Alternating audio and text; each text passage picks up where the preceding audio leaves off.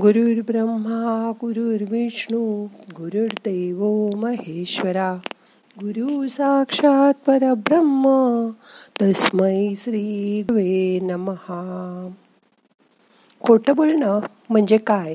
हे काल आपण बघत होतो. तेच आज बघूया आजच्या ध्यानात. मग करूया ध्यान. ताट बसा. पाठ मान खांदे सैल करा. हाताची ध्यान मुद्रा करा. हात मांडीवर ठेवा. डोळे अलगद मिटा. मोठा श्वास घ्या. यथावकाश धरून ठेवा. सावकाश सोडा. मन शांत करा. आरामात बसा. आता असा विचार करा. खोटं बोलणं म्हणजे काय? हे तुम्हाला पहिल्यांदा कधी जाणवलं तुमच्या आयुष्यात? ते आज आठवून बघा. घरातल्या लहान मुलांना आपण सांगतो की मी घरात नाही असं सांग जा त्यांना. त्यावेळी तो छोटा मुलगा जाऊन बाहेर सांगतो बाबा म्हणाले मी घरात नाही असं सांग जा त्यांना. आता बघा. त्या बालमनामध्ये किती गोंधळ होत असेल त्यावेळी? कारण खोटं काही सांगणं ही संकल्पनाच ज्याच्या मनात नसते. त्यांना ती कशी पटणार? ते बाबांना येऊन विचारतात तुम्ही तर आहात मग तुम्ही त्यांना असं का सांगितलं? मग आपण त्यावेळी काहीतरी थातूर मातूर उत्तर देतो. मला त्यांना आत्ता भेटायचं नव्हतं. ते फार बोर करतात. असं. पण ते लहान मुलांना त्यावेळी पटतच असं मात्र नाही. त्यांची बुद्धी त्यांच्या बुद्धीच्या परीने त्याचा विचार करत असते. लहान मुलगी एखाद्या नातेवाईकांच्या तोंडावर सांगतात मला नाही ते काका आवडत. ते मांडीवर बसवतात अंगावरून सारखा हात फिरवत राहतात. हे ऐकून मी सावध झाले होते की लहान मुलांना खोटं बोलायचंच नसतं. बोलतात. ही व्यक्ती आवड कारण त्यांना त्यांचा स्पर्श कळतो. प्रेमाचा मायेचा. त्यांच्याकडे ते न लाचता प्रेमाने जातात. पण हे पुढे कळतं की जसं आपल्याला काही लोक आवडत नाहीत तसंच काही लोकांनाही आपण आवडत नसतो. माझ्या आईची एक मैत्रीण लहानपणी आमच्या घरी यायची. ती नेहमी मला टोचून बोलायची टॉन्ट मारायची.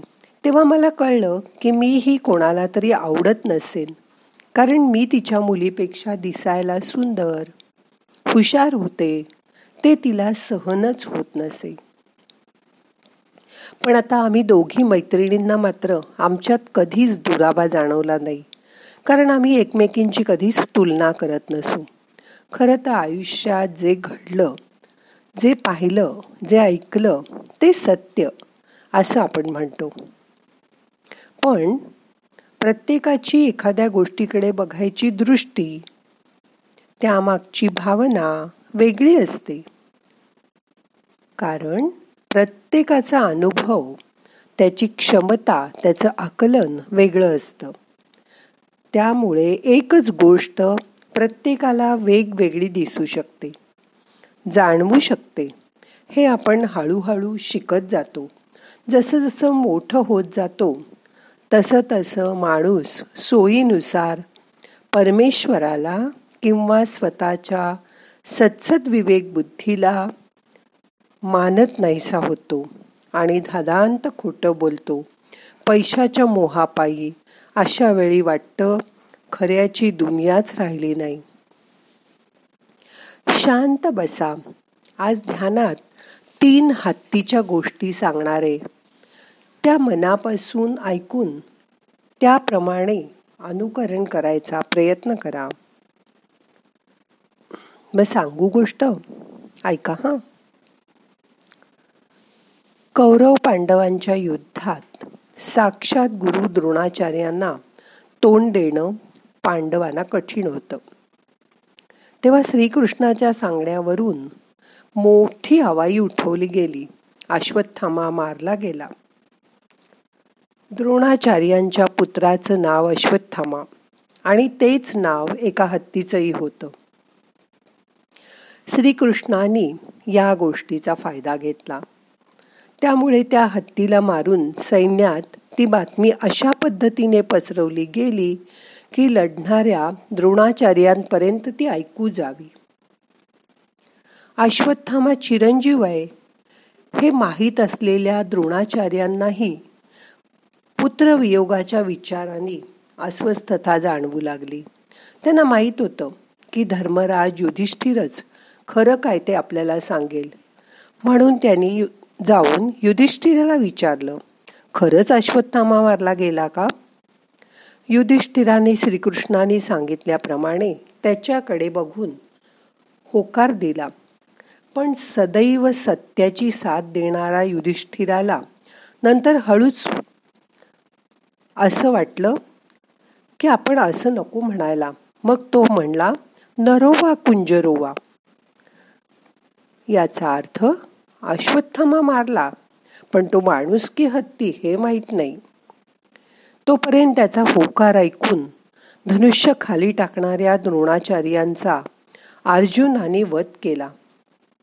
म्हणजेच खरी गोष्ट झाकल्यामुळे किंवा लपवल्यामुळे खोटी घटना सांगितली गेली. खोटी घटना ध्वनीत केली गेली. तर हे नरोवा कुंजरोवा नेहमीच हत्ती की माणूस याचा शोध घेणं गरजेचं करतं दुसरी गोष्ट आहे आपल्या सगळ्यांना माहीत असलेली हत्ती आणि सात आंधळ्यांची. सात अंध व्यक्ती हत्तीच्या प्रत्येकी एक एक बाजूला उभ्या होत्या.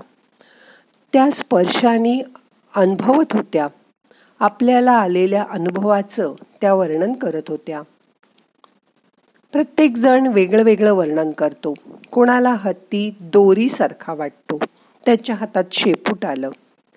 तर कोणाला तो खांबासारखा वाटतो.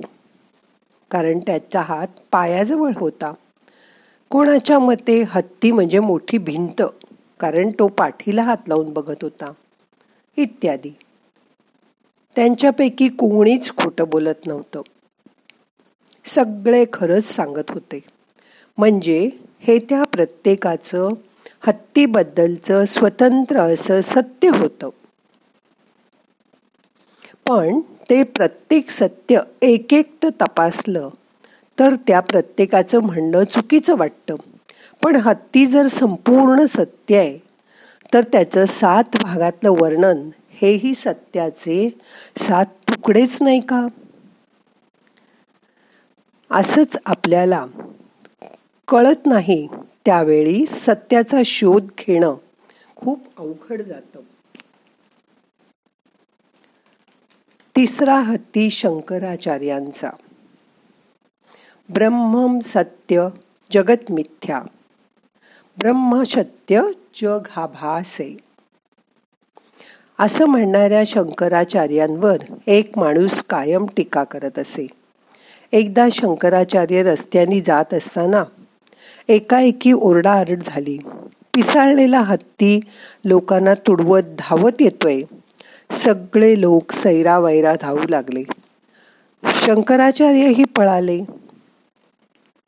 त्या माणसाने ते बघितलं. आणि खोचकपणे त्यांचं तत्वज्ञान किती फोल आहे हे दाखवत तो त्यांना म्हणाला ब्रह्मसत्य जगन मिथ्या.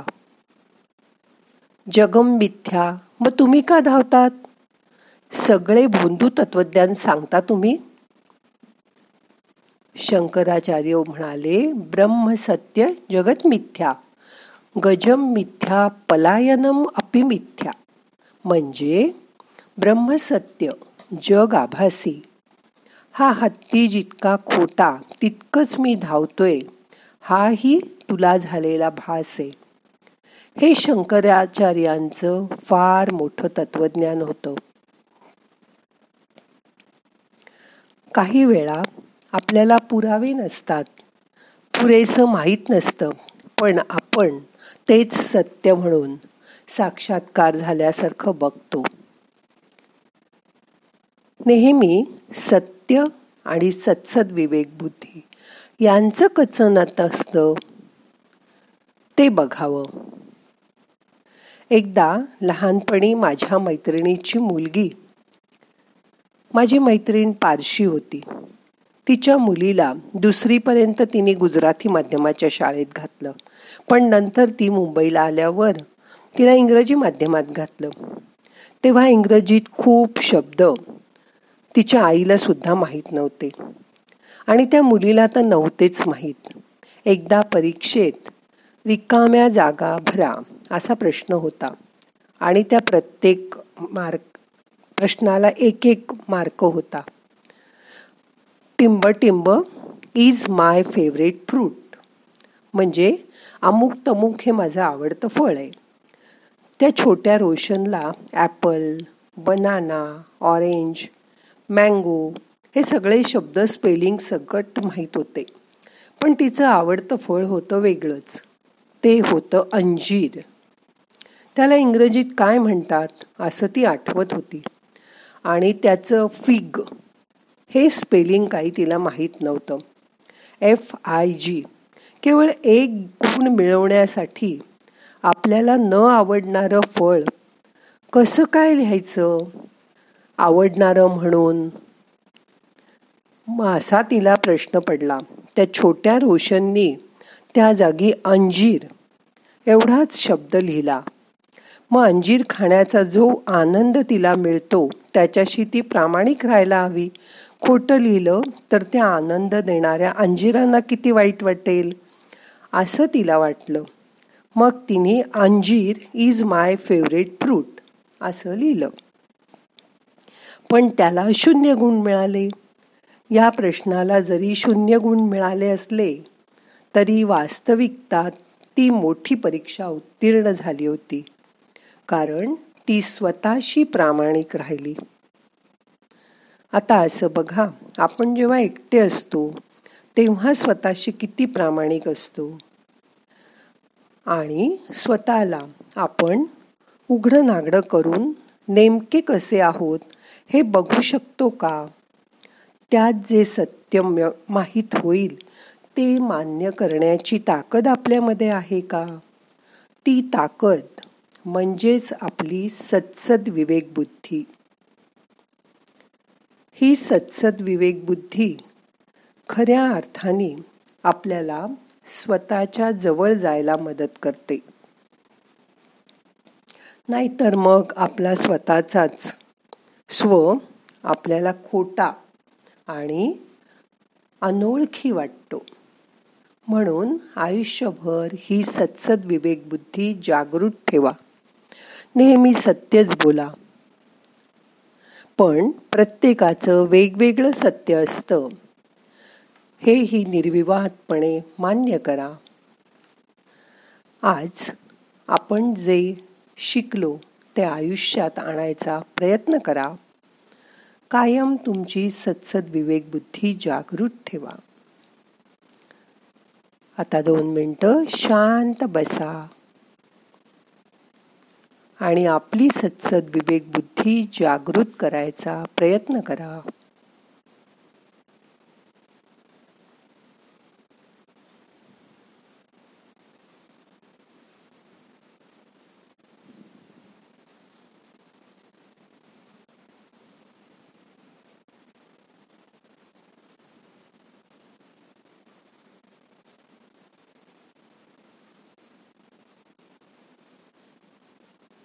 आता आपल्याला आजचं ध्यान संपवायचंय. प्रार्थना म्हणूया. नाहम करता हरि करता हरि करता हि केवलम. ओम शांती शांती शांती.